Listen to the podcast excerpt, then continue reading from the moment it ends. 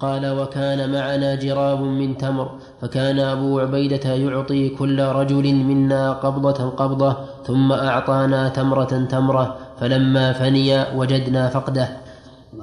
في الأول يعطيهم على قبضة قبضة. نعم. والظاهر إن, إن, إن, إن التمر هذا يابس. لأن التمر الرطب المجبن ما يؤخذ باليد. لكنه اليابس تأخذ هكذا باليد تعطيه. في النهاية صار يعطيهم على تمرة تمر ثم فقدوه. نعم. وحدثنا عبد الجبار بن العلاء قال حدثنا سفيان قال سمع عمرو جابرا يقول في جيش الخبط إن رجلا نحر ثلاث ثلاث جزائر ثم ثلاثا ثم ثلاثا ثم نهاه أبو عبيدة. لأنه لا لو لو أبيح لهم أن ينحروا قالوا على على رواحلهم. وهذا ضرر. نعم.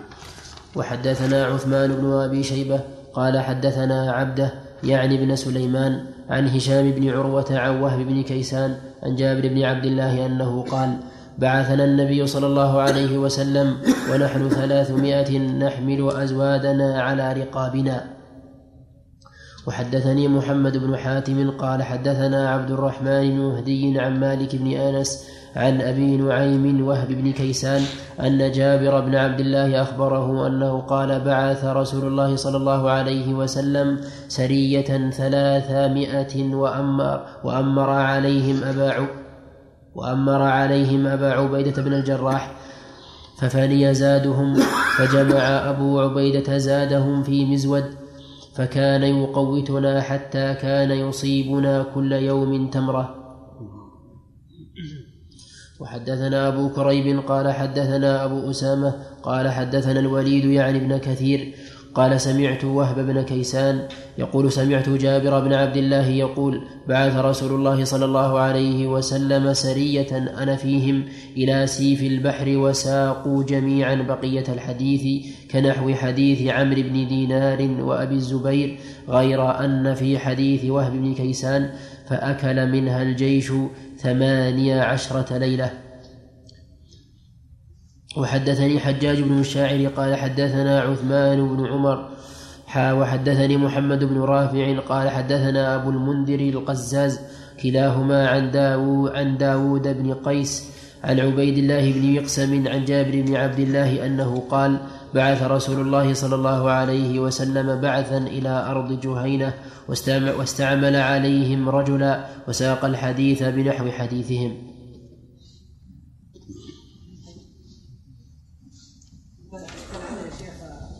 المدة مدة أكل الصحابة العنبر روايات يا شيخ قال استمرنا على أكل شهر. نعم. ثم قال نصف شهر. نصف شهر 18 يوم. يشكل عليه؟ هذا لا يضر. يقول العلماء إن الاختلاف مثل هذا لا لا يقال إنه به اضطراب. كما اختلفوا في ثمن بعير جابر الذي باعه النبي صلى الله عليه وعلى آله وسلم وكما اختلفوا في قيمة القلادة في حديث فضالة بن عبيد. لكن قال العلماء إن هذا الاختلاف لا يضر لأن بعض الرواة قد ينسى الأيام. فيتحدث بما غلب على ظنه. لكن أصل الحديث محفوظ ما في إشكال. لكن بأيها نأخذ بالأقل ولا بالأكثر؟ نأخذ بالأكثر. لأن الأقل داخل فيه. نعم. رضي الله عنه. ميتة. نعم. ان الحل ميتة. نعم. قول ابو عبيد ميتة. نعم. إيه لعله ما بلغ الخبر. انها أنه طاهر. انها ان ميتة البحر حلال. نعم. بعض الحيوانات يكون لها مسميات في البر كخنزير البحر وكلب البحر اي حمار البحر. إي نعم. وفتاة البحر. نعم موجود. سمك على شكل الأنثى والسؤال؟ نعم. حلال كل شيء حتى إنسان البحر. تلقى واحد رجال نعم. كله ولا تبادر سم الله بس. ها؟ لا البرميات البر يعني اللي تعيش في البر والبحر غلب العلماء فيها جانب التحريم. وقالوا لا بد من من ذكاتها. لكن هل يوجد شيء تعرف شيء من البرمائيات؟ ها؟ الضفدع حرام سواء بري ولا بحري لأنه خبيث نعم السلحفات وش السلحفات؟ هذا شيء تعيش في البحر وتطلع البر تحط بيضة في الساحل فكان عندي سؤال هل إذا وجدت طافية على الماء يعني مثلها مثل ميتة البحر؟ لا. البحرية هي التي لا تعيش إلا في الماء. هالضبط. نعم. إذا غلب على ظننا أن أحد الذين يذبحون مثلا الخرفان أو الدجاج أنه ينسى ينسى التذكير. التسمية. التسمية. نعم. هل تحل؟ تحل نعم. لا ولا ولا نسأل. حتى لا تسأل أبدا. إن النبي صلى الله عليه وسلم قطع هذا. لما سأله قوم فقالوا إن قوم يأتون باللحم لا ندري ذكر اسم الله عليه. قال سموا أنتم وكلوا. وكانوا حديث عهد بالكفر. والحمد لله على التيسير يا جماعة. لو أننا كلفنا أن نسأل ونبحث هل تمت الشروط في المذكي؟ نعم. لتعبنا تعبا عظيما. أفهمت؟ كان يقول إذا إذا إذا جاءنا ذبيحة نسأل أول هل هو مسلم ولا كافر؟ هل هو مسلم يصلي ولا ما يصلي؟ هل سمى ولا ما سمى؟ هل أنهر الدم أو لم ينهر؟ فإذا أجبنا بالإجاب إن باقي علينا هل البهيمة هذه حلال ولا حرام؟ يعني هل هي مغصوبة؟ قالوا لا مبيعة طيب مبيعة هل تم شروط البيع؟ من العلم بالثمن والعلم بالمبيع قالوا نعم كل شيء معلوم. طيب هل وقع بعد نداء الجمعة الثاني؟ مشكلة. الحمد لله. تيسير. نعم. لأقارب عندهم صقور صقور أي نعم أربع أشهر من السنة ما يصلون الجمعة. لأن الإجازة أربعة وخميس وجمعة يكون في البر. طبعا خصوصا وقت الموسم يعني اللي هو عبور الطيور. الحباري وكذا. نعم. والآن صار رمضان في نص الموسم. رمضان. فبعضهم يقضي رمضان كلها في البر. لا يصلون تراويح ولا. وأيضا بعضهم يفطر يعني يأتيه مشقة. لكنهم في سفر يعني. أيضا كذلك الشيخ الصقر إذا أطلقه أنا علمته بعض الأمور يسمي عليه. لكن الصقر ما ينتظر حتى يأتي صاحبه يأكل على طول. ونحن قلنا في الكلب إذا أكل أنه يحرم. الطير الآن ما ما ينتظر شيء اللي هو الصقر ما ينتظر صاحبه. ولا يصيد إلا وهو جائع ويصيد لنفسه فقط. حتى لو درب على غير ذلك فلا يكون لها. هذا الطير العلماء اختلفوا. هل يشترط في الطير أن لا يأكل أو لا؟ بخلاف الكلب بعض العلماء يقول الطير ما يمكن أبدا يصيد إلا هو آكل. إيه؟ فعلى هذا القول ما دام هذه طبيعته لا يشترط لا يشترط الا ياكل وهذا القول قوي. وأما تركهم للجمع والجمعات فإن كانوا يخرجون من أجل ان لا يفعلوا هذا حرام. أما إذا صار هذه هوايتهم الحمد لله ما في شيء. ها؟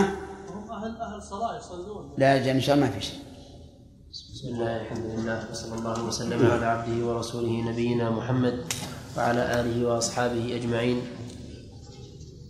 قال الإمام مسلم رحمه الله تعالى في في كتاب الصيد والذبائح باب تحريم أكل لحم باب تحريم أكل لحم الحمر الإنسية.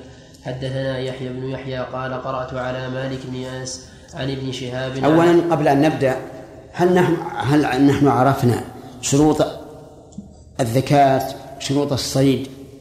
شروط ما يصير بالجارح أو لا؟ نعم. طيب. طيب شروط شروط الزكاة اجمالا أولا أن يكون المذكي من أهل الزكاة. أن يكون المذكي من أهل الزكاة. وهو المسلم أو الكتاب يعني يهودي أو نصراني. الثاني أن يكون عاقلا.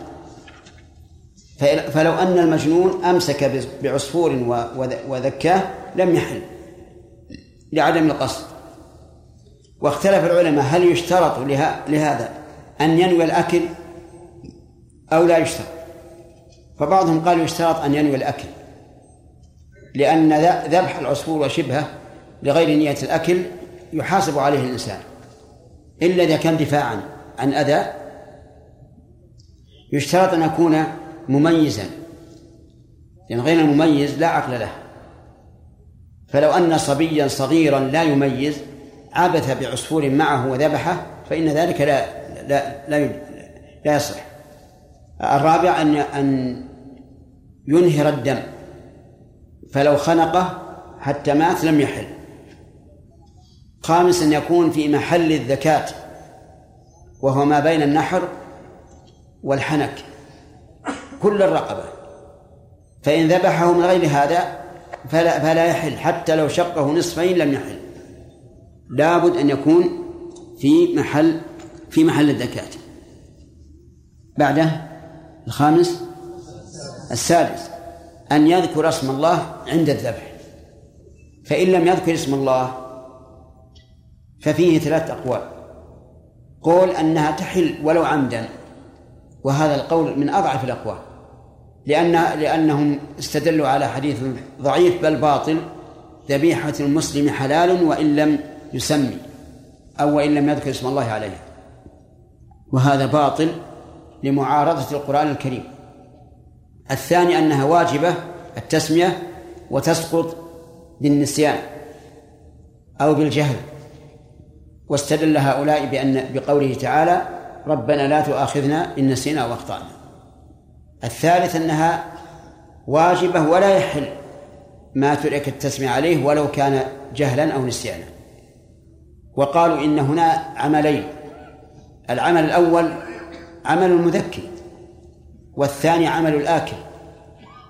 فالمذكي إذا نسي أو جهل أن لا يذكر اسم الله عليها فلا إثم عليه. لقوله تعالى ربنا لا تؤاخذنا إن نسينا وأخطأنا.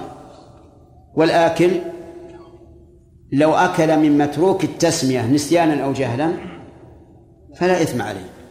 لكن يتعمد الأكل مما ترك التسمية عليه لا يحل لأن الآية مطلقة ولا تأكلوا مما لم يذكر اسم الله عليه. ومن حمل ذلك على الميتة فغلط. لأن بعض الناس قال معنى الآية لا تأكلوا من الميتة لأنه لم يذكر اسم الله عليها وهذا ليس بصحيح. الآية صريحة. لا تأكلوا مما لم يذكر اسم الله عليه. ولأن هذا هو القاعدة الشرعية في فوات الشرط. ولو نسيانا فإن المشروط لا يصح. أفهمتم هذا؟ أرأيتم لو أنه صلى محدثا وهو ناسي؟ فما حكم صلاته؟ نعم يجب عليه إعادته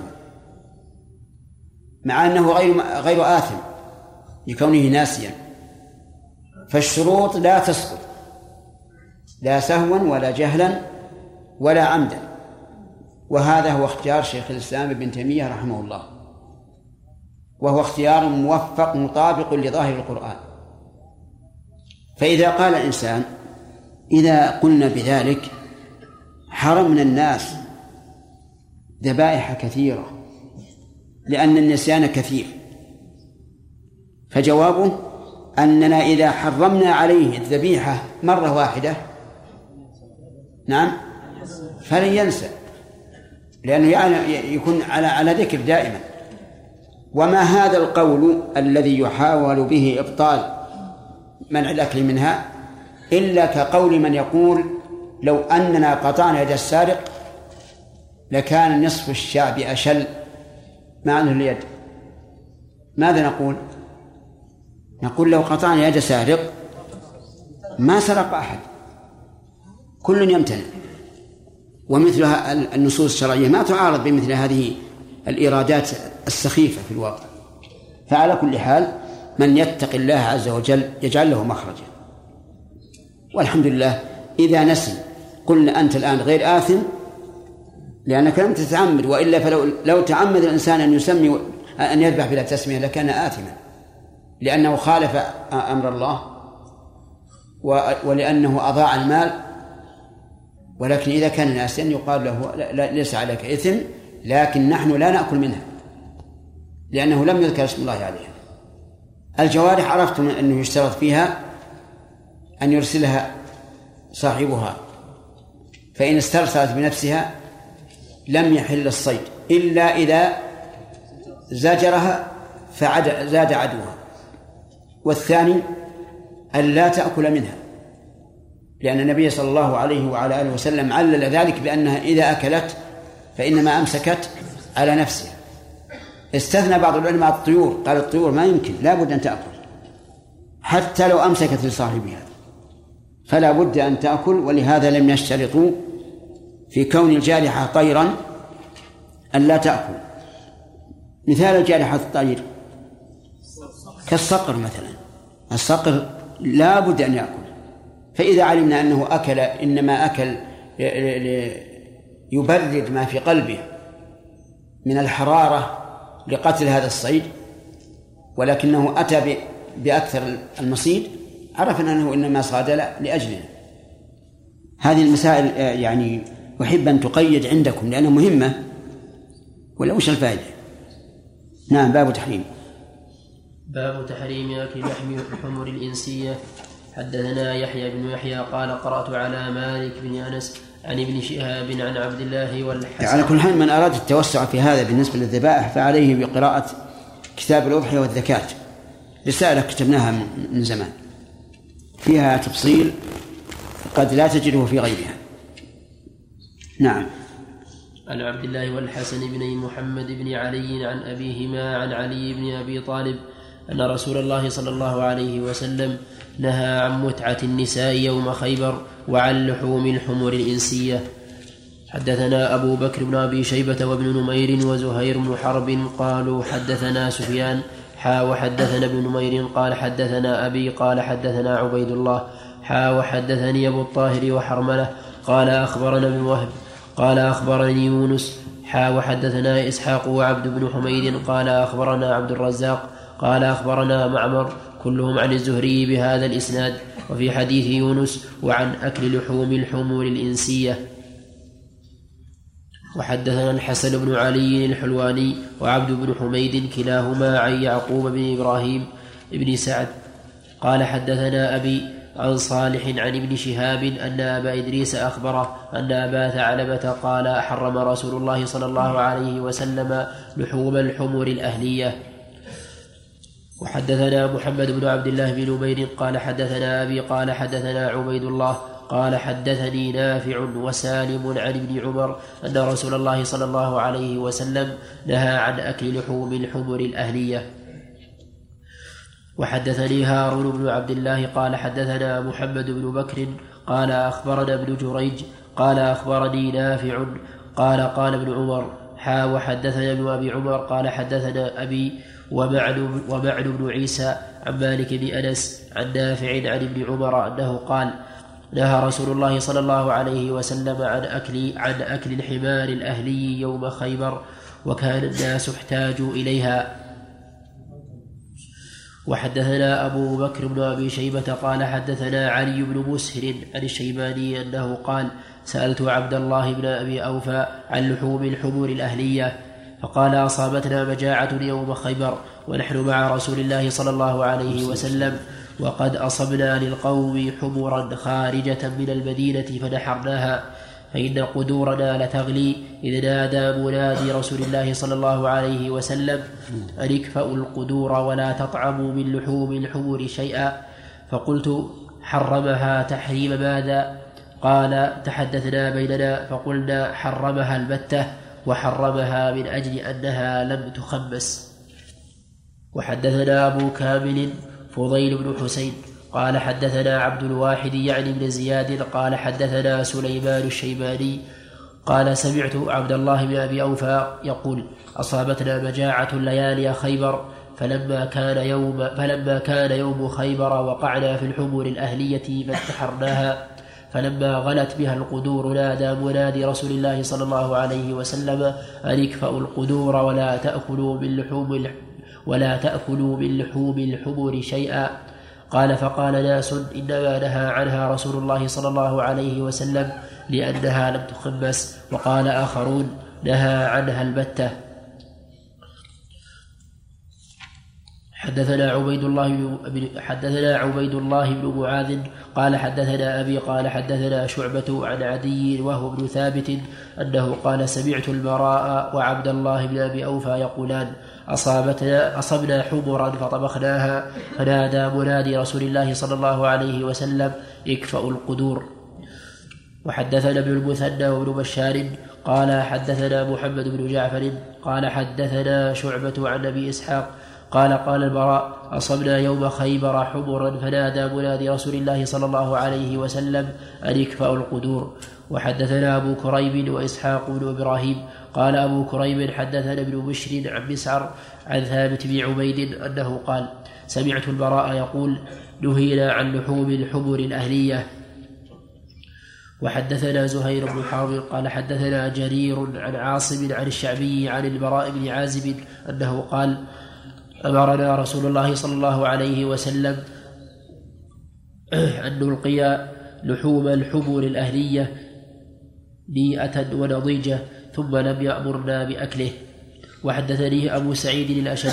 قال حدثنا حفص يعني بن غياث عن عاصم بهذا الإسناد نحوه. وحدثني أحمد بن يوسف الأزدي. قال حدثنا عمر بن حفص بن غياث. قال حدثنا أبي عن عاصم عن عامر عن ابن عباس أنه قال لا أدري إنما نهى عنها رسول الله صلى الله عليه وسلم من أجل أنه كان من أجل أنه كان حمولة الناس. فكره تذهب حمولتهم أو حرمه في يوم خيبر أو حرمه في يوم خيبر لحوم الحمر الأهلية. وحدثنا محمد بن عباد وقتيبة بن سعيد قال حدثنا حاتم وهو ابن إسماعيل عن يزيد بن أبي عبيد عن يزيد بن أبي عبيد عن سلمة بن الأكوع أنه قال خرجنا مع رسول الله صلى الله عليه وسلم إلى خيبر ثم إن الله فتحها عليهم فلما امسى الناس فلما امسى الناس اليوم الذي فتحت عليهم أوقدوا نيرانا كثيرة. فقال رسول الله صلى الله عليه وسلم ما هذه النيران؟ على أي شيء توقدون؟ قالوا على لحم. قال على أي لحم؟ قالوا على لحم حمر إنسية. فقال رسول الله صلى الله عليه وسلم أهرقوها. أهرقوها واكسروها. فقال رجل يا رسول الله أو نهريقها ونغسلها؟ قال أو ذاك. وحدثنا إسحاق بن إبراهيم. قال أخبرنا حماد بن قال أخبرنا حماد بن مسعدة وصفوان بن عيسى. حا وحدثنا أبو وحدثنا أبو بكر بن النضر. قال حدثنا أبو عاصم بن النبيل كلهم عن يزيد بن أبي عبيد بهذا الإسناد. وحدثنا ابن أبي عمر قال حدثنا سفيان عن أيوب عن محمد عن أنس أنه قال لما فتح رسول الله صلى الله عليه وسلم خيبر أصبنا حمرا خارج أصبنا حمرا خارجا من القرية فطبخنا منها فنادى منادي رسول الله صلى الله عليه وسلم ألا إن الله ورسوله ينهيانكم عنها فإنها رجس فإنها رجس من عمل الشيطان فأكفئت القدور بما فيها وإنها لتفور بما فيها. حدثنا محمد بن منهال الضرير قال حدثنا يزيد بن زريع قال حدثنا هشام قال حدثنا هشام بن حسان عن محمد بن سيرين عن أنس بن مالك أنه قال لما كان يوم خيبر جاء جاء فقال يا رسول الله أكل أكلت الحبر. ثم جاء آخر فقال يا رسول الله أفنيت الحبر. فأمر رسول الله صلى الله عليه وسلم أبا طلحة فنادى إن الله ورسوله ينهيانكم عن لحوم الحبر فإنها رجس أو نجس قال فأكفئت القدور بما فيها. بسم الله الرحمن الرحيم. هذه أحاديث في بيان حكم أكل لحوم الحمر الإنسية. الإنسية هي الأهلية وهذا احتراز من الحمر الوحشية. والحمر الأهلية كانت حلالا ثم نسخ الحل وصارت حراما وكان ذلك في يوم خيبر. وفيها من الفوائد أولا سرعة امتثال الصحابة لأمر النبي صلى الله عليه وعلى آله وسلم فإنهم كانوا في حاجة يحتاجون إلى الأكل والقدور تفور باللحم. ولما نادى منادي رسول الله صلى الله عليه وعلى آله وسلم أن يكفئوها كفأوها. ولم يترددوا في هذا. وهذا كفعلهم في تحريم شرب الخمر. فإن الخمر بين أيديهم ولما نادى المنادي بأنها حرام خرجوا أراقوها في الأسواق ولم يتلكأوا. وهذا يدل على تمام التسليم لأمر الله ورسوله. وبه نعرف أنه لا ينبغي للإنسان إذا سمع أمر الله ورسوله أن يقول هل هذا للإيجاب أو للاستحباب. ولا يتردد يفعل. وإذا فعل فهو فنقول فعله هذا طاعة لله ورسوله.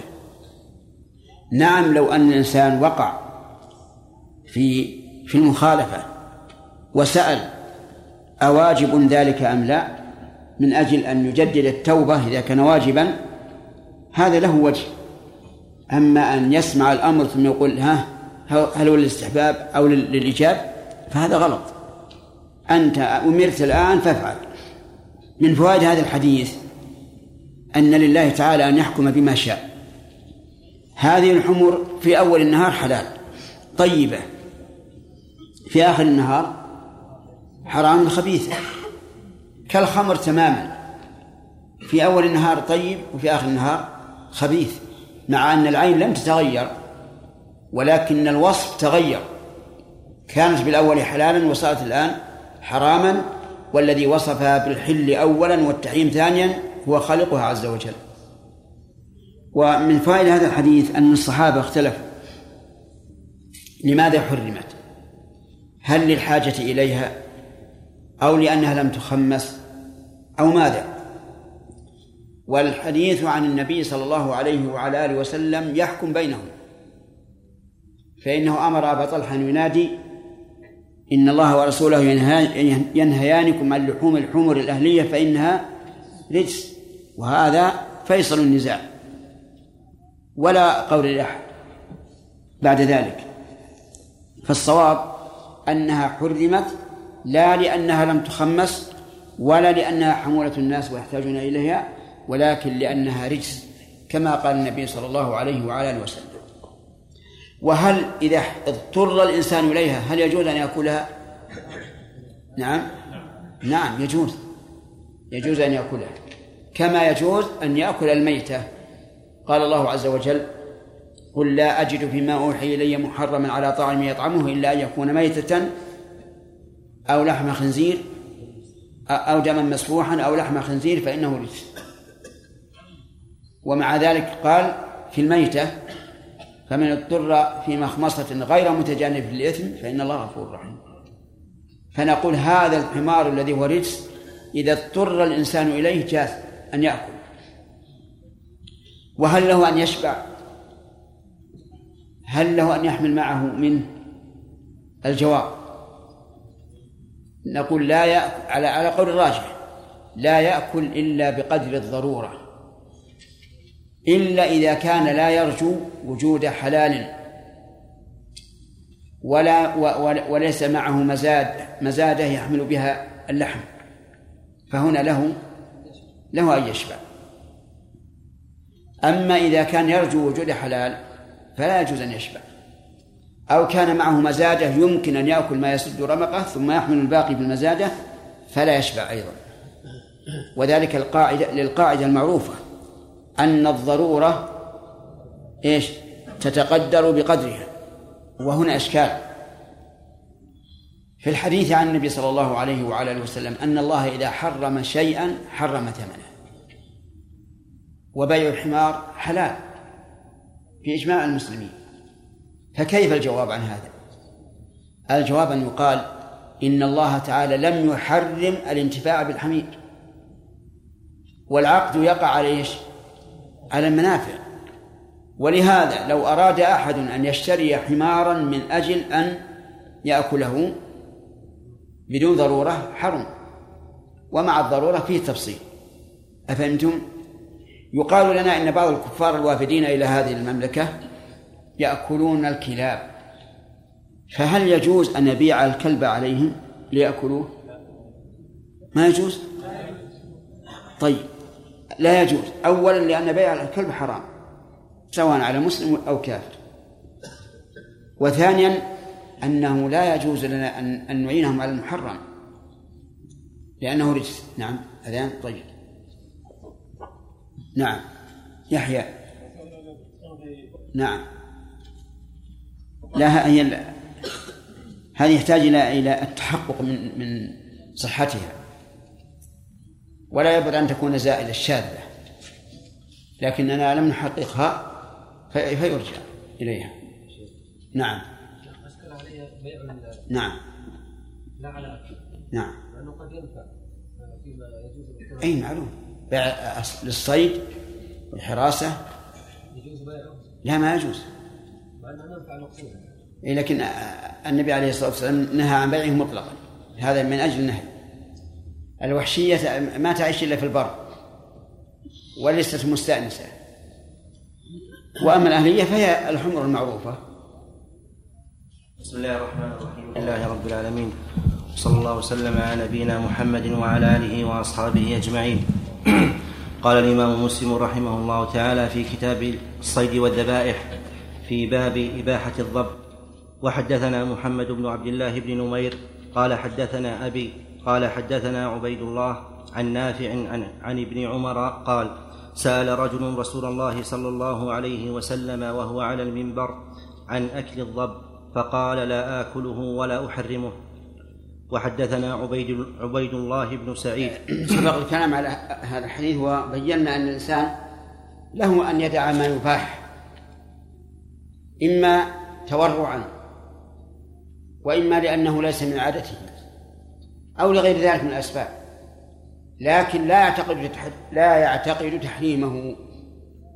والنبي صلى الله عليه وعلى آله وسلم ترك أكل الضب لأنه يعافه نفسيا. حين قال إنه ليس بأرض قومي فأجدني أعافه. ومن ذلك ما يعافه كثير من الناس فيما إذا وقع الذباب في الشراب. فالسنة إذا وقع الذباب في الشراب أن تغمسه ثم تخرجه وتشرب ما بقي. لكن بعض الناس قد يعاف هذا فإذا تركه لأن نفسه تعافه فلا بأس. أما إن تركه تقدرا فهذا لا يجوز لأن النبي صلى الله عليه وعلى آله وسلم أخبرنا بالدواء والداء. وأخبر أن غمسة فيه الدواء وفيه الشفاء. من ذلك مثلا ما يوجد الآن من الأطياب الكالونيا وشبهه هي ليست حراما فيما نرى أنها ليست حراما وليس استعمالها بحرام. أما أنها ليست نجسة فهذا لا إشكال فيه. حتى الخمر الذي الذي هو أصلها أو الذي خلط فيها ليس بنجس ولا دلالة على نجاسة الخمر. بل الدليل على أن الخمر طاهر. وأما استعمالها في غير في غير الأكل والشرب فهذا محل نظر. هذا محل نظر. لأن ظاهر الآية الكريمة أن الذي يحرم من الخمر هو الأكل أو الشرب. بدليل قوله إنما يريد الشيطان أن يوقع بينكم العداوة والبغضاء في الخمر والميسر. ويصدكم عن ذكر الله وعن الصلاة. واستعمالها في الخمر نعم استعمال الخمر في غير الأكل والشرب لا يوقع بين الناس لا عداوة ولا بغضاء. فلذلك إن رأى الإنسان إلى العلة قال إن إنه لا يحرم استعمالها في غير الأكل والشرب. وإن رأى إلى قوله فاجتنبوه قال إن هذا أمر بالإجتناب مطلقا فيترك لا يتطيب به ولا شيء. فمثلا إذا قال الإنسان أنا أشكل علي هل يجوز استعمال المخلوط بالمسكر خلطا كثيرا؟ فأنا أدعه تورعا ولكني لا أحرمه. فهل لهذه الطريق من أصل؟ الجواب نعم لها أصل لها أصل. أصلها من السنة كما سمعتم في مثل الضبط. إن الإنسان يترك الشيء لأنه يعافه أو لأنه يتورع عنه ولكن لا يحرمه على غيره. ومن ذلك حديث البراء بن عازب لما قال إن النبي صلى الله عليه وعلى آله وسلم قال أربع لا تجوز في الأضاحي. العوراء البين عورها والمريضة البين مرضها والعرجاء البين ضلعها والعجفاء التي ليس فيها مخ. قال له الرجل إني أكره أن يكون في الأذن نقص أو في القرن نقص. قال ما كرهته فدعه ولا تحرمه على غيرك. وحدثنا عبيد الله بن سعيد قال حدثنا يحيى عن عبيد الله بمثله بمثله في هذا الإسناد. وحدثناه أبو الربيع وقتيبة قال حدثنا حماد حاء وحدثني زهير بن حرب قال حدثنا إسماعيل كلاهما عن أيوب حاء وحدثنا ابن نمير قال حدثنا أبي قال حدثنا مالك بن مغول حاء وحدثني هارون بن عبد الله قال أخبرنا محمد بن بكر قال أخبرنا ابن جريج حاء وحدثنا هارون بن عبد الله قال حدثنا شجاع بن الوليد قال سمعت موسى بن عقبة ابن عقبة حاء وحدثنا هارون بن سعيد الأيلي قال حدثنا ابن وهب قال أخبرني أسامة كلهم عن نافع عن ابن عمر عن النبي صلى الله عليه وسلم في الضب بمعنى حديث الليث عن نافع غير أن في حديث أيوب أتى رسول الله صلى الله عليه أتي رسول الله صلى الله عليه وسلم بضب فلم يأكله ولم يحرمه. وفي حديث أسامة قال قام رجل في المسجد ورسول الله صلى الله عليه وسلم على المنبر. وحدثنا عبيد الله بن معاذ قال حدثنا أبي قال حدثنا شعبة عن توبة العنبري أنه سمع الشعبي أنه سمع ابن عمر أن النبي صلى الله عليه وسلم كان معه ناس من أصحابه فيهم سعد وأتوا بلحم ضب فنادت امرأة من نساء النبي صلى الله عليه وسلم إنه لحم ضب. فقال رسول الله صلى الله عليه وسلم كلوا فإنه حلال ولكنه ليس من طعامي. وحدثنا محمد بن المثنى قال حدثنا محمد بن جعفر قال حدثنا شعبة عن توبة العنبري قال قال لي شع قال قال لي الشعبي أرأيت حديث الحسن عن النبي صلى الله عليه وسلم وقاعدت ابن, ابن عمر قريبا من سنتين أو سنة ونصف فلم أسمعه روى عن النبي صلى الله عليه وسلم غير هذا. قال كان ناس من أصحاب النبي صلى الله عليه وسلم فيهم سعد في مثل حديث معاذ. حدثنا يحيى بن يحيى قال قرأت على مالك عن ابن شهاب عن أبي أمامة بن سهل بن حنيف عن عبد الله بن عباس قال دخلت أنا وخالد بن الوليد مع رسول الله صلى الله عليه وسلم بيت ميمونة فأتي بضب محنود فأهوى إليه رسول الله صلى الله عليه وسلم بيده فقال بعض النسوة اللاتي في بيت ميمونة أخبروا رسول الله صلى الله عليه وسلم بما يريد أن يأكل. فرفع رسول الله صلى الله عليه وسلم يده فقلت أحرام هو يا رسول الله؟ قال لا ولكنه لم يكن بأرض قومي فأجدني أعافه. قال خالد فاجتررته فأكلته ورسول الله صلى الله عليه وسلم ينظر. وحدثني أبو الطاهر أبو الطاهر وحرملة جميعا عن ابن وهب. قال حرملة أخبرنا ابن وهب. قال أخبرني يونس عن ابن شهاب عن أبي أمامة بن سهل بن حنيف الأنصاري أن عبد الله بن عباس أخبره أن خالد بن الوليد الذي يقال له سيف الله أخبره أنه دخل مع رسول الله صلى الله عليه وسلم على ميمونة زوج النبي صلى الله عليه وسلم وهي خالته وخالة ابن عباس فوجد عندها ضبا محنودا قدمت به أختها حفيدة بنت الحارث من نجد فقدم فقدمت الضب لرسول الله صلى الله عليه وسلم. وكان قل ما يقدم إليه طعام حتى يحدث به ويسمى له فأهوى رسول الله صلى الله عليه وسلم يده إلى الضب فقالت امرأة من النسوة الحضور أخبرنا رسول الله صلى الله عليه وسلم بما- بما قدمتن له. قلن هو الضب يا رسول الله. فرفع رسول الله صلى الله عليه وسلم يده. فقال خالد بن الوليد أحرام الضب يا رسول الله؟ قال لا ولكنه لم يكن بأرض قومي فأجدني أعافه. قال خالد فاجتررته فأكلته ورسول الله صلى الله عليه وسلم ينظر فلم ينهني. وحدثني أبو بكر بن النضر وعبد بن حميد.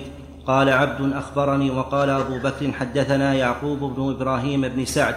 قال حدثنا أبي عن صالح بن كيسان عن ابن شهاب عن أبي أمامة بن سهل عن ابن عباس أنه أخبره أن خالد بن الوليد أخبره أنه دخل مع رسول الله صلى الله عليه وسلم على ميمونة بنت الحارث وهي خالته فقدم إلى رسول الله صلى الله عليه وسلم لحم ضب جاءت به أم حفيد بنت الحارث من نجد وكانت تحت رجل من بني جعفر وكان رسول الله صلى الله عليه وسلم لا ي...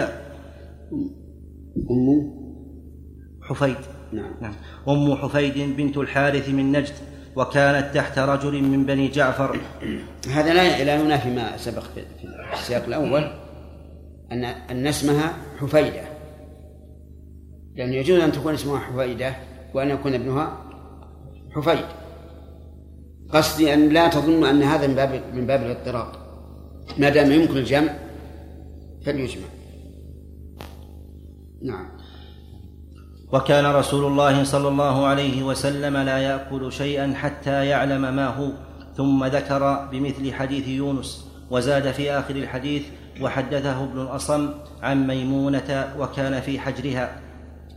وحدثنا عبد بن حميد قال أخبرنا عبد الرزاق قال أخبرنا معمر عن الزهري عن أبي أمامة بن سهل بن حنيف عن ابن عباس قال أتي النبي صلى الله عليه وسلم ونحن في بيت ميمونة بضبين مشويين بمثل حديثهم ولم يذكر يزيد بن الأصم عن ميمونة. وحدثنا عبد الملك بن شعيب بن الليث قال حدثنا أبي عن جدي قال حدثني خالد بن يزيد قال حدثني سعيد بن أبي هلال عن ابن المنكدر أن أبا أمامة بن سهل أخبره عن ابن عباس قال أتي رسول الله صلى الله عليه وسلم وهو في بيت ميمونة وعنده خالد بن الوليد بلحم ضب فذكر بمثل حديث الزهري. وحدثنا محمد بن بشار وأبو بكر بن نافع, ابن نافع قال ابن نافع أخبرنا غندر قال حدثنا شعبة عن, عن أبي بشر عن, عن سعيد بن جبير قال سمعت ابن عباس يقول أهدت خالتي أم حفيد إلى رسول الله صلى الله عليه وسلم سمنا وأقطا وضبا وأضبا أهدت نعم أهدت خالتي أم حفيد إلى رسول الله صلى الله عليه وسلم سمنا وأقطا وأضبا فأكل من السمن والأقط وترك الضب تقدرا وأك- وأكل على مائدة رسول الله صلى الله عليه وسلم. ولو كان حراما ما أكل على مائدة رسول الله صلى الله عليه وسلم. حدثنا أبو بكر بن أبي في هذا الحديث قال إنه ترك الأكل تقذرا وهذا ظن الراوي وقد سبق أن النبي صلى الله عليه وعلى آله وسلم أنه ترك ذلك. ليش؟ لأنه لا لم يعتد. ليس في أرض قومه في مكة فكان يعافه فقط. لا تقدرا وفي وفي هذا الحديث السياق الأخير أنه نعم. فيه دليل على أن إقرار النبي صلى الله عليه وعلى آله وسلم على الشيء حجة. يعني كل السياقات تدل على هذا وهو كذلك. لأن السنة قول النبي صلى الله عليه وسلم وإيش؟ وفعله وتقريره وفي السياقات اللي سمعتم دليل على أن كلام المرأة عند الرجال ليس حراما وأن كلام المرأة ليس بعورة بل هو جائز كما دل على ذلك القرآن الكريم. قال الله تعالى ولا تخضعن بالقول فيطمع الذي في قلبه مرض فإن النهي عن الخضوع يدل على جواز أصل الكلام. حدثنا أبو بكر بن أبي شيبة قال حدثنا علي بن مسهر عن الشيباني عن يزيد بن الأصم قال دعانا عروس بالمدينة فقر فقرب, فقرب إلينا ثلاثة عشر ربا فآكل وتارك فلقيت ابن عباس من الغد فأخبرته فأكثر القوم حوله حتى قال بعضهم قال رسول الله صلى الله عليه وسلم لا آكله ولا أنهى عنه ولا أحرمه فقال ابن عباس بئس ما قلتم ما بعث نبي الله صلى الله عليه وسلم إلا محلا ومحرما. إن رسول الله صلى الله عليه وسلم بينما هو عند ميمونة وعنده الفضل بن عباس وخالد بن الوليد وامرأة أخرى إذ قرب إليه خوان عليه لحم. فلما أراد النبي صلى الله عليه وسلم أن يأكل قالت له ميمونة إنه لحم ضب فكف يده. وقال هذا لحم لم آكله قط. وقال لهم كلوا فأكل منه الفضل وخالد بن الوليد والمرأة. وقالت ميمونة لا آكل من شيء إلا شيء يأكل منه رسول الله صلى الله عليه وسلم. حدثنا إسحاق بن إبراهيم وعبد بن حميد قال أخبرنا عبد الرزاق عن ابن جريج قال أخبرني أبو الزبير أنه سمع جابر بن عبد الله يقول أتي رسول الله صلى الله عليه وسلم بضب فأبى أن يأكل منه وقال لا أدري لعله من القرون التي مسخت. وحدثني سلمة بن شبيب قال حدثنا الحسن بن أعين قال حدثنا معقل عن عن أبي الزبير قال سألت جابرا عن الضب فقال لا تطعموه وقد ذره. وقال قال عمر بن الخطاب إن النبي صلى الله عليه وسلم لم يحرمه إن الله عز وجل ينفع به غير واحد فإنما طعام عامة الرعاء منه ولو كان عندي طعمته. وحدثنا محمد بن المثنى قال حدثنا ابن أبي عدي عن داود عن أبي نضرة عن أبي سعيد قال قال رجل يا رسول الله إنا بأرض مضبة فما تأمرنا أو فما تفتينا؟ قال ذكر لي أن أمة من بني إسرائيل مسخت فلم يأمر ولم ينه. قال أبو سعيد فلما كان بعد ذلك قال عمر إن الله عز وجل لينفع به غير واحد وإنه لطعام عامة هذه الرعاء. ولو كان عندي لطعمته إنما عافه إنما عافه رسول الله صلى الله عليه وسلم. حدثني محمد بن حاتم قال حدثنا بهز قال حدثنا أبو عقيل الدورقي قال حدثنا أبو نضرة عن أبي سعيد أن أعرابيا أتى, أتى رسول الله صلى الله عليه وسلم فقال إني في غائط إني في غائط مضبة وإنه عامة طعام أهلي. قال فلم يجب فقلنا عاود فعاوده فلم يجبه ثلاثا ثم ناداه رسول الله صلى الله عليه وسلم في الثالثة فقال يا أعرابي إن الله لعن أو غضب على سبط من بني إسرائيل فمسخهم دواب يدبون في الأرض فلا أدري لعل هذا منها فلست آكلها ولا أنهى عنها.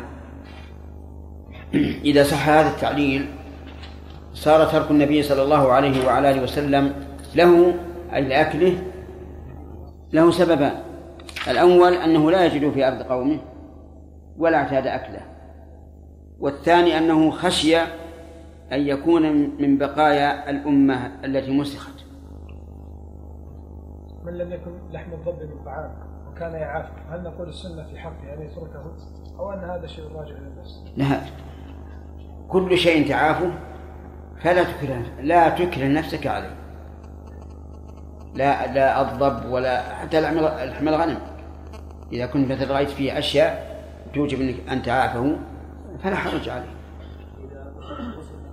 نعم.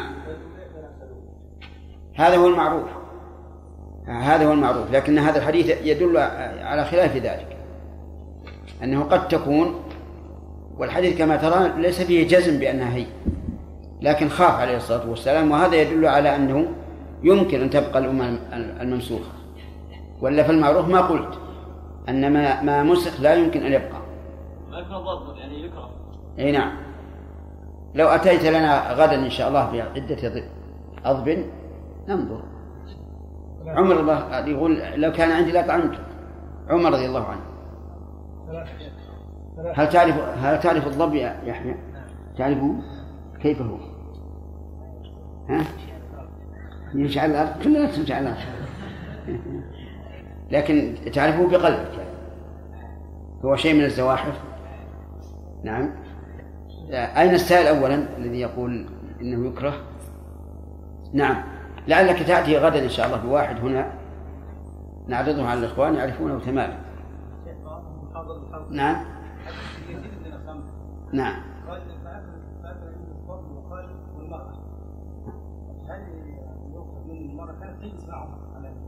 أي هذا هذا التوسعة.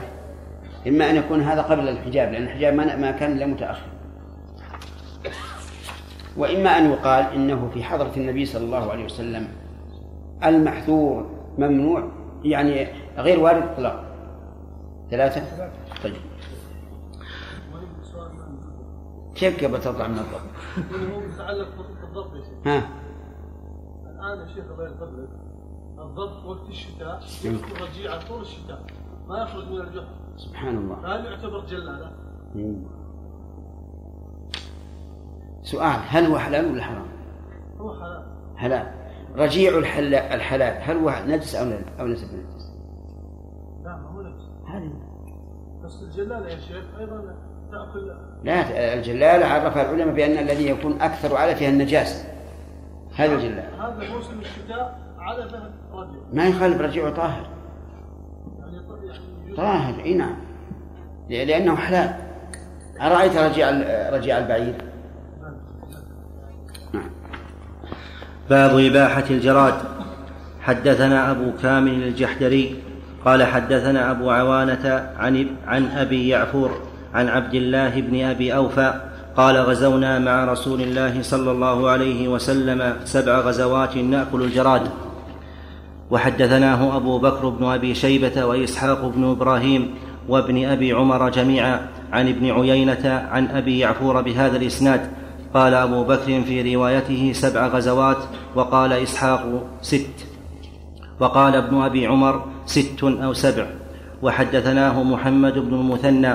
قال حدثنا ابن أبي عدي حاء وحدثنا ابن وحدثنا ابن بشار.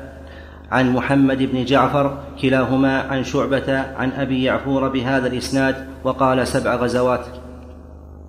الجراد معروف وهو حلال. أكل منه الصحابة مع النبي صلى الله عليه وعلى آله وسلم في غزواته.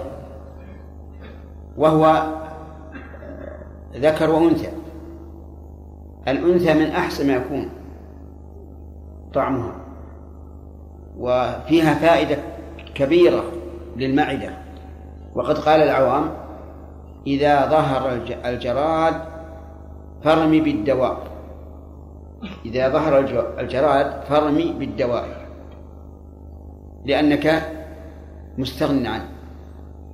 وإذا ظهر الفقع وهو الكمأة فاحفظ الدواء لأن الكمأة يكون فيها أتربة وأطيان ربما يأكلها الإنسان وتبقى في معدته فيتضرر. لكن هل يشترط للجراد الذكاة؟ ما يشترط. يعني يجوز تأكله حي. نعم. لا أنت تقول لا يشرع له الزكاة. وإذا كان لا يشرع له الزكاة يجوز تأكله حي؟ نقول نعم يجوز إذا لا إذا إذا إذا لم تضرر إذا لم تتضرر لكن قل من يأكله حيا وإنما يؤكل مطبوخا.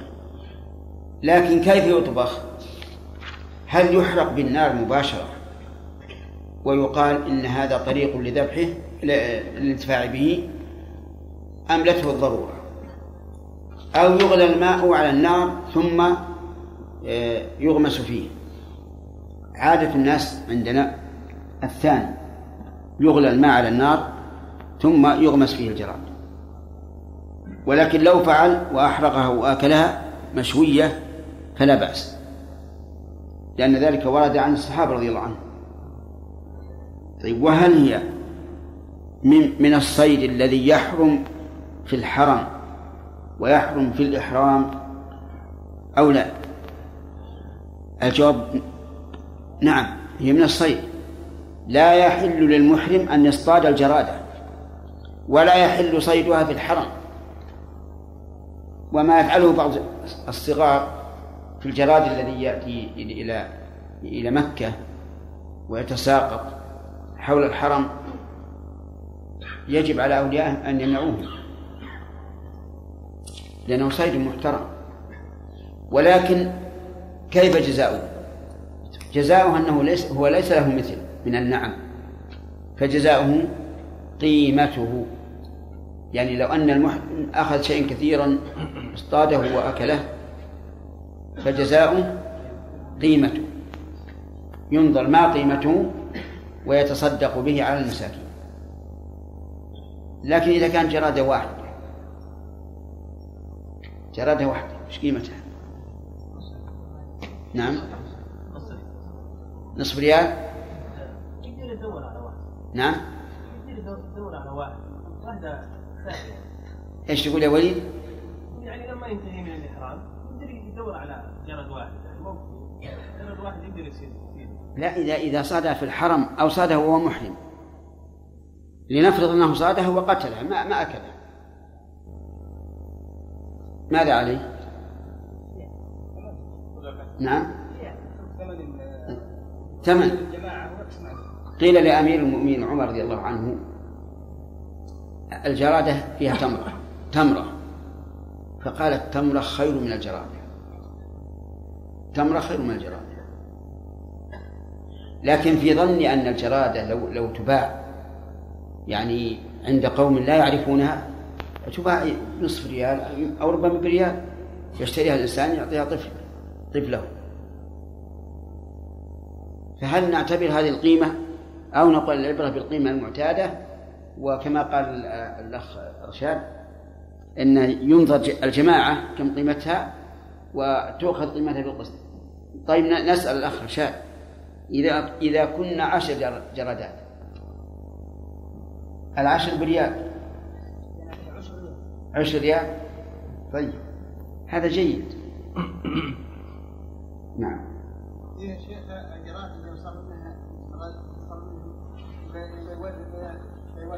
اي احسن من الطعام أحسن؟ احسن من كثير من الطعام نعم. أحسن من كثير من الطعام لكن بشرط إنه إنه ما ما ما يضع بيضه في اي ما قبل يضع البيض.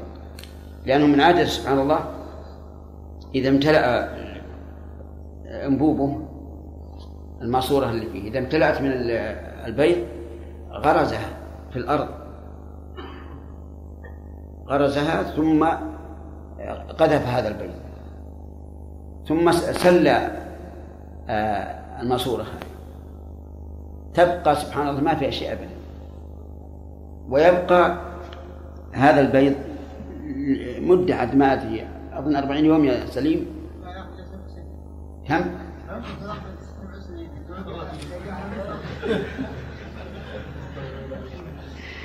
لا هو صحيح ربما أنه اذا لم يكن هناك سبب لخروجه مبادر مبادرا يبقى لكن غالبا أربعين يوم أو أو أقل.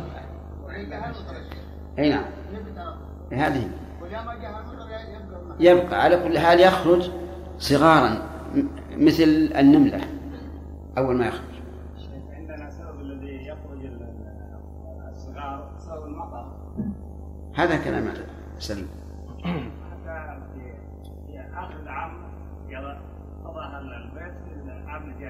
إي نعم. هذا هذا كلام سليم وهو الظاهر. هذا هو الظاهر. سبحان الله إذا وضعت البيض تضع عليه مادة بيضاء.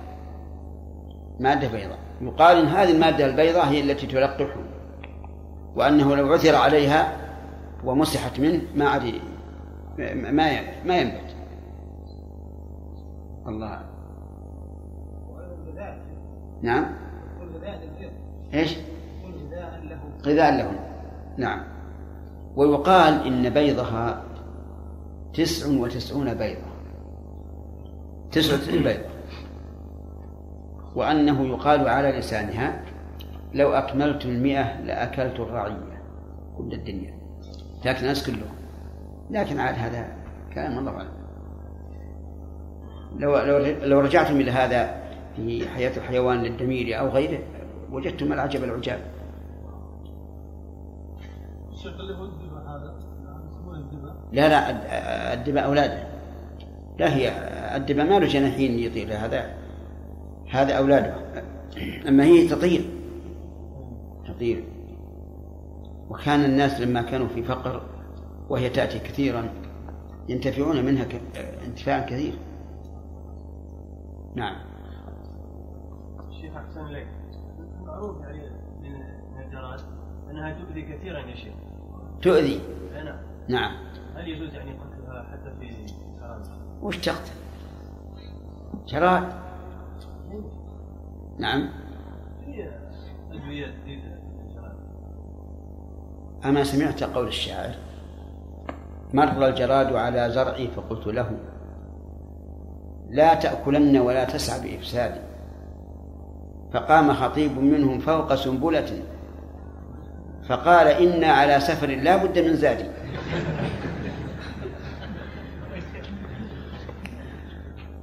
هو عندنا يعني هنا الجراد الأم ما هو يضر كثير ما يضر كثير الذي يضر أولاده. أولاده هذا يضر ضررا كثيرا وأولاده لها طبقات منها اللي قال الأخ فيصل. الدباء هذا يضر لكن قليل. والقضاء عليه يسير. يحفرون له خنادق أمامه وهو كال كالوادي يجري. ثم يتساقط في هذا الخنادق ويدفنونه. لكن المشكل إذا أخذ العمر الثاني وهو ما يسمى عند الناس بالخيفان لخفته. هذا الذي يطير سبحان الله هو الذي يؤذي ويأكل الثمار ويأكل حتى خوص النخل يأكله. وسبحان الله النخلة اللي تسمى عندنا الروثاني نخلة معينة تسمى الروثاني هذه ما يحتاج. يخلص كل أوراقها وتجد النخل الثاني جنبها ما يجيها. وتعجب وش اللي يدل على هذه؟ الله أكبر. أكثر من الجراد يا جماعة. طيب نمشي. باب إباحة الأرنب.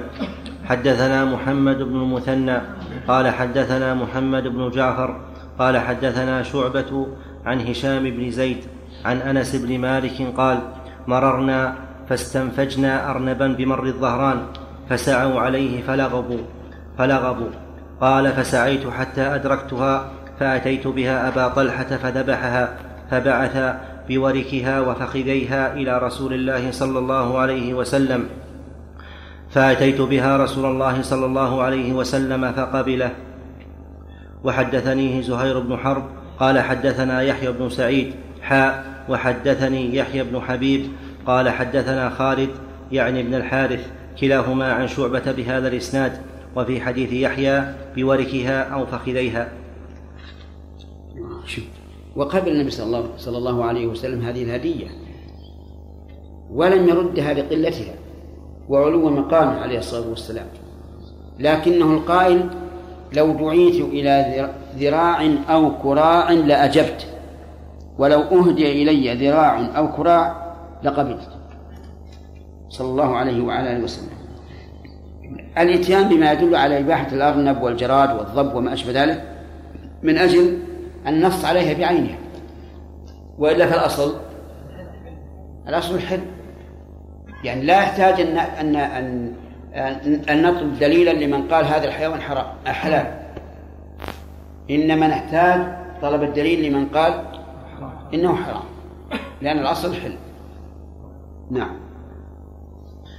باب إباحة ما يستعان به على الاصطياد والعدو وكراهة الخذف حدثنا عبيد الله بن معاذ العنبري قال حدثنا أبي قال حدثنا كهمس عن ابن بريدة قال رأى عبد الله بن المغفل رجلا من أصحابه يخذف فقال له لا تخذف فإن رسول الله صلى الله عليه وسلم كان يكره أو قال نهى عن الخذف فإنه لا يصاد به الصيد ولا ينكأ به العدو ولكنه يكسر السن ويفقع العين ثم رآه بعد ذلك يخذف فقال له أخبرك أن رسول الله صلى الله عليه وسلم كان يكره أو ينهى عن الخذف ثم أراك تخذف لا اكلمك لا أكلمك كلمة كذا وكذا.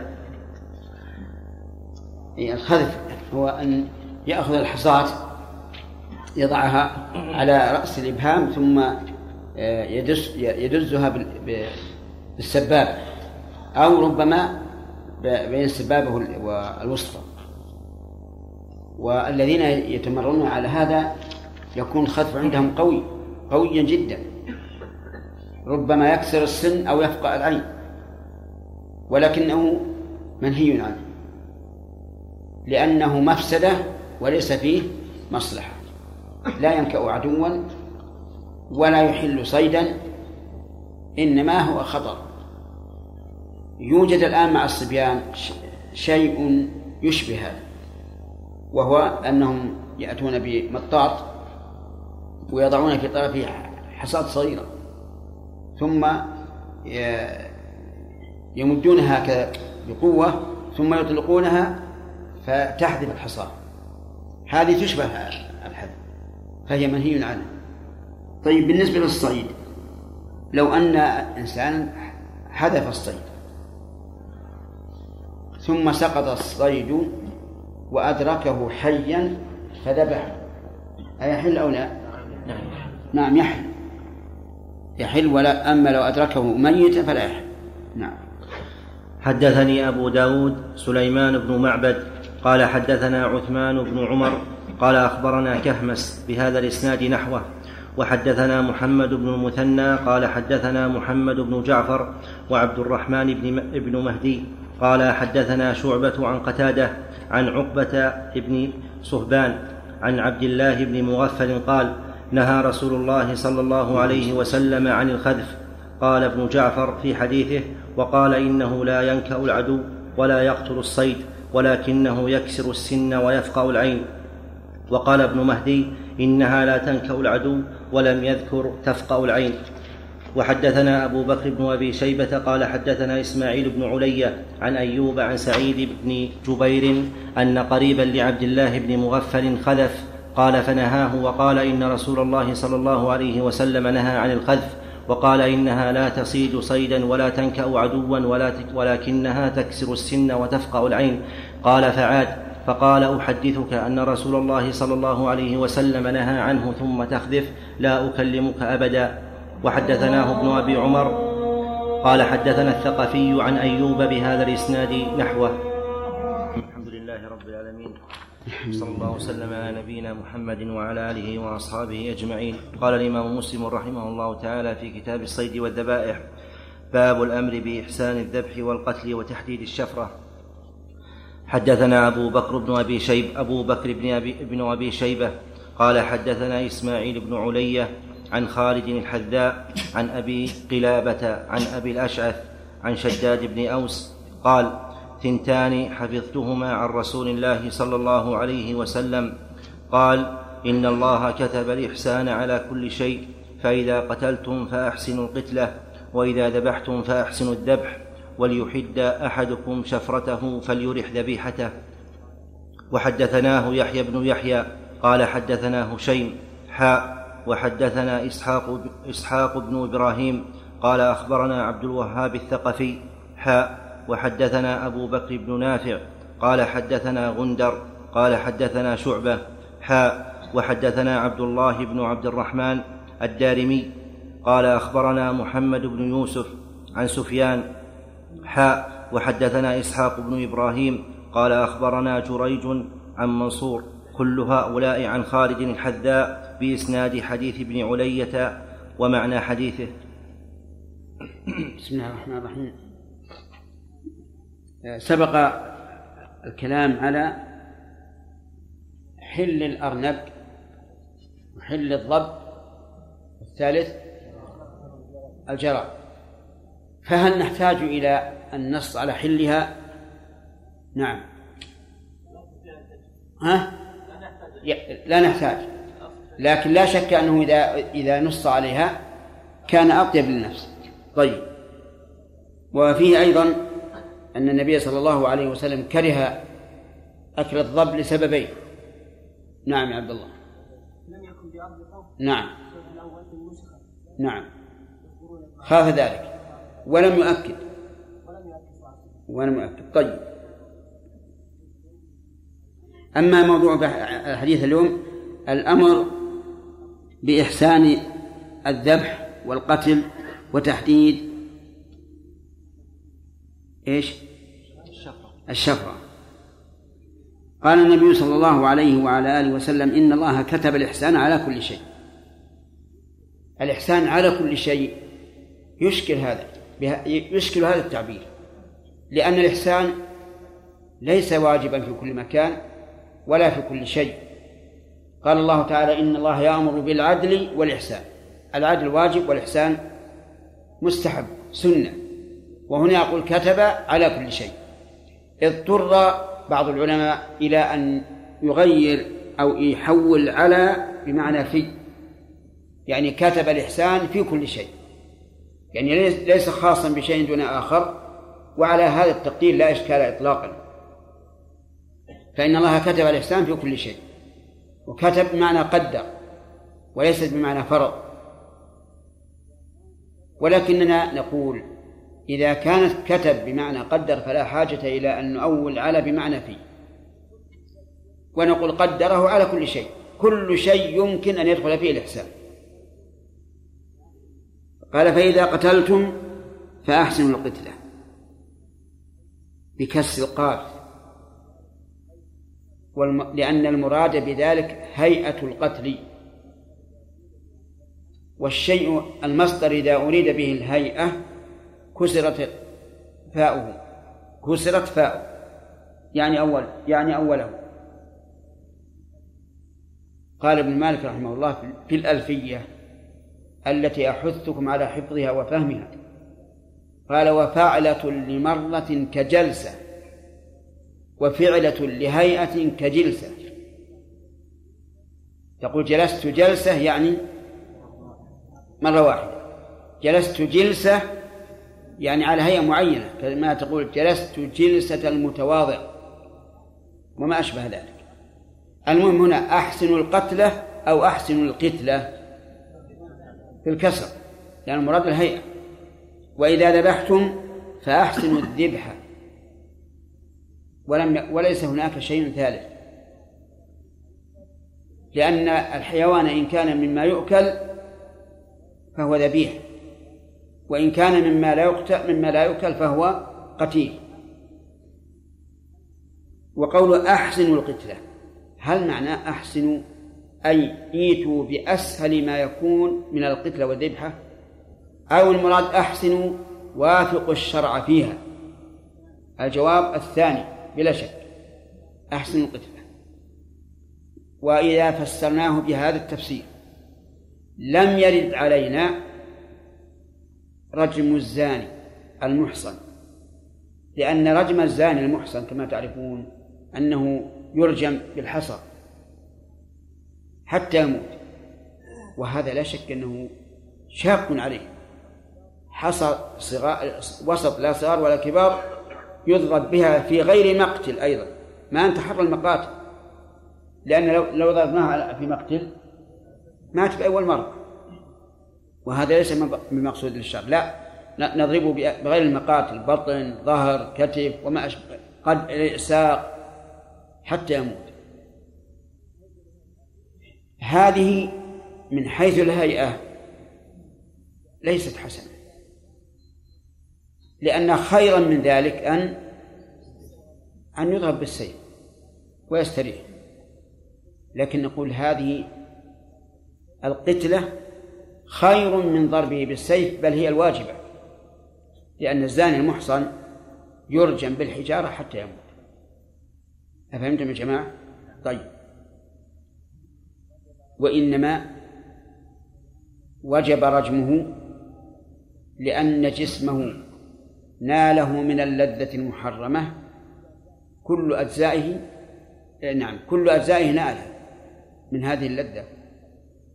فناسب أن تعا أن يعاقب الجسم الذي نال اللذة بجميع أجزائه بإيش؟ بالعذاب. بالعذاب وهو الرجم بالحصى. فهي قتلة حسنة لموافقتها للشريعة. إذا ذبحتم فأحسنوا الذبحة كذلك. لكن أحسن الذبحة لا نعلم لا أعلم شيئا يخصص هذا. بمعنى أنك تتبع أحسن ما يكون من الذبح وأيسره. طيب بالنسبة للإبل ما هو الأحسن؟ النحر. لأن النحر قريب من القلب فيتفرغ الدم بسرعة وتعرفون أن جسم البعير كبير. متى يتفرغ الدم من من جسمه. فكان في النحر لأنه أقرب إلى القلب فيتفرغ بسرعة. لو أننا قلنا اذبحه من عند من عند رأسه لكان في هذا مشقة. متى يصعد الدم إلى الرقبة؟ ومتى يمر بها؟ فيتألم. غير البعير يذبح. يذبح لا يقال لماذا لا ينحر لأنه أقرب إلى القلب. نقول لا يذبح من عند رأسه لأنه أعلى الجسد. أعلى الجسد ولا وليس فيه مشقة عليه على هذا الذبيح بمرور الدم في رقبته. طيب من إحسان الذبحة؟ أن يذبحه من على رقبتها أو من داخل الرقبة. يعني مهم على طولا من يعني من فوق ولا من تحت؟ من تحت. يعني من هنا ولا من هنا؟ من تحت. طيب من تحت. أحسن. وأسهل على الذابح وعلى الذبيح. طيب. هل يذبحها وهي قائمة؟ أو يضجعها الثاني. هل يضجعها على الجنب الأيمن أو الأيسر؟ لا. يتبع الأيسر. يتبع الأيسر. إذا كان الرجل لا يعرف أن أن يعمل إلا بيده اليسرى فما الأحسن؟ أن يضعها على جنب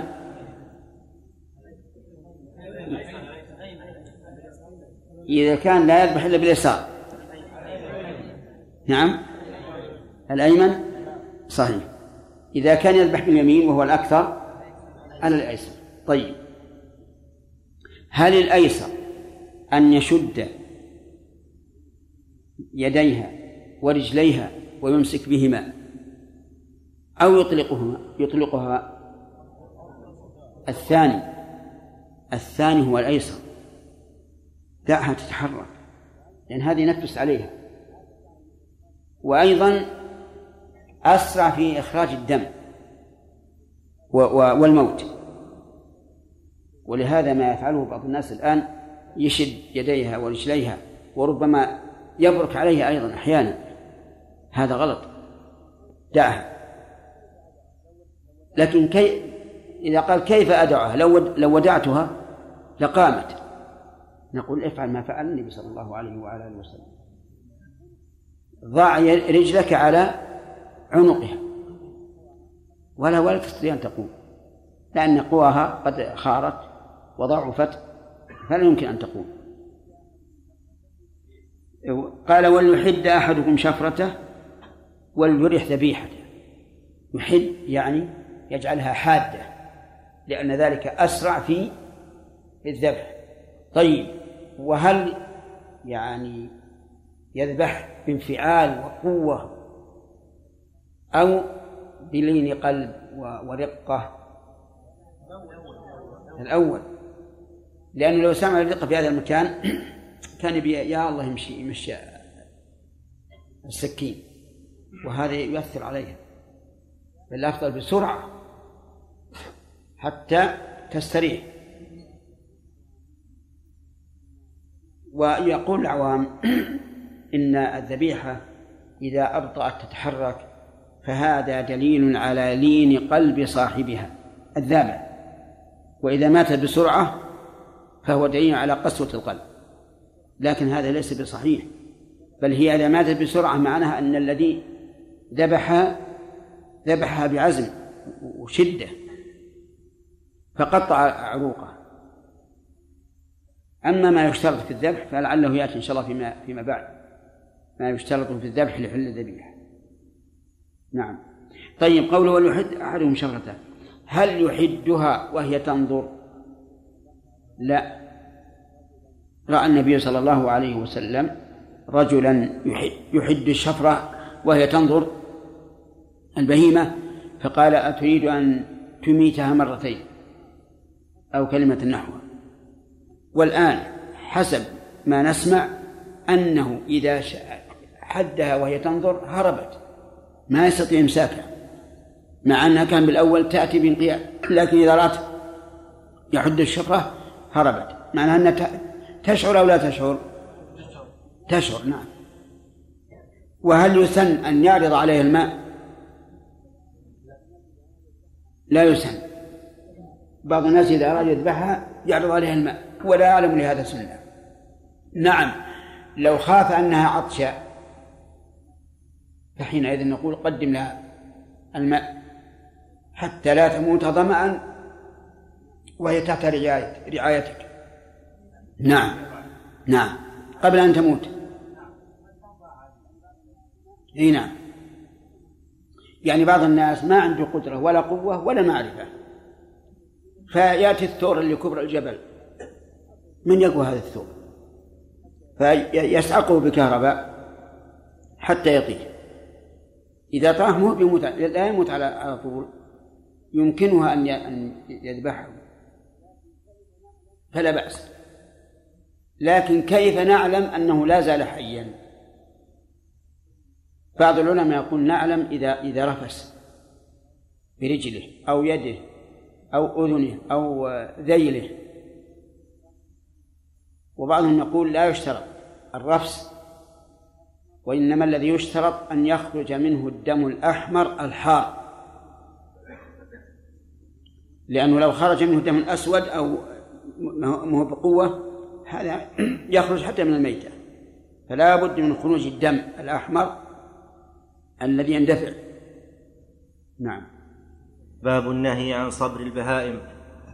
حدثنا محمد بن المثنى قال حدثنا محمد بن جعفر قال حدثنا شعبة قال سمعت هشام بن زيد بن أنس بن مالك قال دخلت مع جدي أنس بن مالك دار الحكم حكم بن أيوب فإذا قوم قد نصبوا دجاجة يرمونها. قال فقال أنس نهى رسول الله صلى الله عليه وسلم أن تصبر البهائم. وحدثنيه زهير بن حرب قال حدثنا يحيى بن سعيد وعبد الرحمن بن, مهدي حاء وحدثني يحيى بن حبيب قال حدثنا خالد بن الحارث حاء وحدثنا أبو كريب قال حدثنا أبو أسامة كلهم عن شعبة بهذا الإسناد.